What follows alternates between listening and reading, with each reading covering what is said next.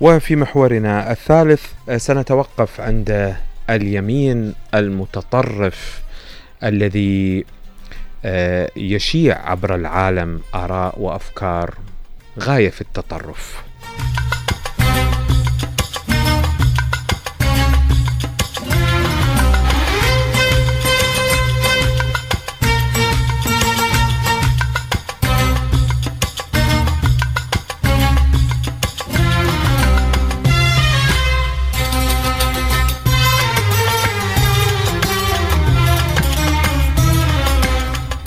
طبعا اليمين المتطرف في أوروبا خصوصا هو لا يقل تطرفا عن داعش لدينا. هسه واحد يستغرب ويقول يعني ما هذا الوصف أو نعم هو لا يقل تطرفا عن داعش. سوى أنه الفترة الزمنية التي تتحكم بداعش هي قبل ألف وكسور سنة. أما الفترة الزمنية التي تتحكم باليمين المتطرف آه، يعني ترجع قبل 700 سنة. أسس لها الكثير من المفكرين وأصحاب المبادئ ومنهم على سبيل المثال للحصر هو دانتي أليغيري. دانتي اللي هو الشاعر الإيطالي كبير صاحب تصورات الجحيم المرعبة التصورات التي تتحدث عن الدم والنار والتي يلغي عبر هذه التصورات بقية الأقوام التي لا تنتمي إلى المدرسة التي ينتمي إليها دانتي أليغيري كيف استطاع اليمين المتطرف سيما في إيطاليا وفي دول الغرب أن ينتمي إلى الشاعر الإيطالي دانتي اليغيري أن ينتمي إلى المفكر أو الفيلسوف ميكافيلي آه، صاحب كتاب الأمير الذي تحدث فيه عن آه، كيف يتحكم الأمير بالناس وتحدث فيه كيف يتحكم الاستبداد بالناس. وغيره غيرهما من الأسماء التي تبنتها آه، الأحزاب اليمينية المتطرفة في إيطاليا أو في غيرها من دول الغرب. أحمد الرسام ومزيد من التفاصيل. قد تبدو تصورات الجحيم المرعبة للشاعر الإيطالي الكبير دانتي أليغري فلورنسا 1265 1321 المتمثلة في دوائر عديدة محاطة بالدم والنار عامل جذب طبيعي للسياسيين اليمينيين الذين يكثرون توظيف ثنائية الخير مقابل الشر في خطابهم.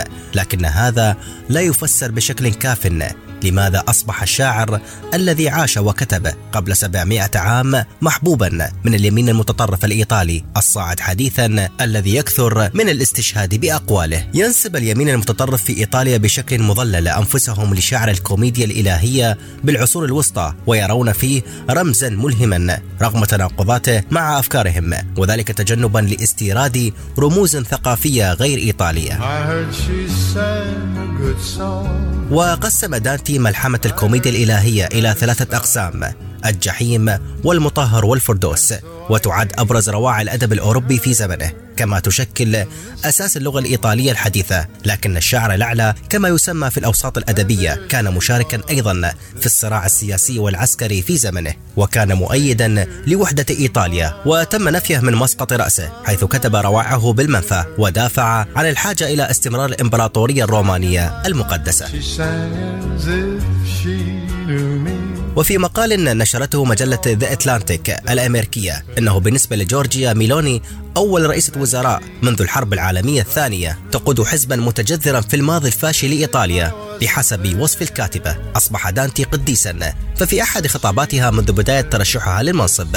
تغنت بثلاثة أبيات من الكوميديا الإلهية متحدثة بحماسة حول دانتي باعتباره إيطاليا أصيلا ومسيحيا أصيلا وأعلنت أن دانتي لم يكن أقل من أب لهويتنا ويتفق معها في ذلك آخرون في زمرتها إذ قال وزير الثقافة المعين حديثا أنه يعتبر دانتي مؤسس الفكر اليميني في بلادنا. وأضافت الكاتبة أنه لفهم كيف أوصل اليمين المتطرف تبجيل دانتي إلى مستوى جديد؟ يجب على المرء أن ينظر إلى أسلاف ميلوني التاريخيين الفاشيين الأصليين. فقد كان شغفهم هو الذي أطلق الهوس الحالي حول دانتي والأسباب الكامنة وراء ذلك تتمثل في ثلاثة جوانب. ادعاء صريح بشوفينية الرجل الذي لطالما عرف بأنه شاعر إيطاليا الوطني والاعتقاد بأن دانتي تنبأ في أحد أعماله بصعود شخصية دكتاتورية. وإمكانية استدعاء كتاباته السياسية والاجتماعية في سياقات قد تنتمي لمنظور الرجعي حسب تعبير الكاتبة إذا آه، كان يؤيد وحدة إيطاليا آه، ويدافع عن الحاجة إلى استمرار إمبراطورية رومانية مقدسة وهذا أخطر ما يمكن أن أن تجمع بين آه، الدين والسياسة. بمعنى أن تجعل من السياسة شيئا مقدسا أن تجعل من الإمبراطورية الرومانية شيئا مقدسا في حين هي مجرد إمبراطورية حكمت بالدم والنار والحديد آه، وقتل الناس وإلغاء الناس. فبالنتيجة آه، دائما آه، يجب أن يبعد التقديس للشخوص السياسية، الشخص الذي يدخل في السياسة بمعنى آخر يمارس عملا سياسيا، اذا هو عرضة للخطأ، عرضة لأن يرتكب أخطاء كبيرة، فهو عرضة للنقد.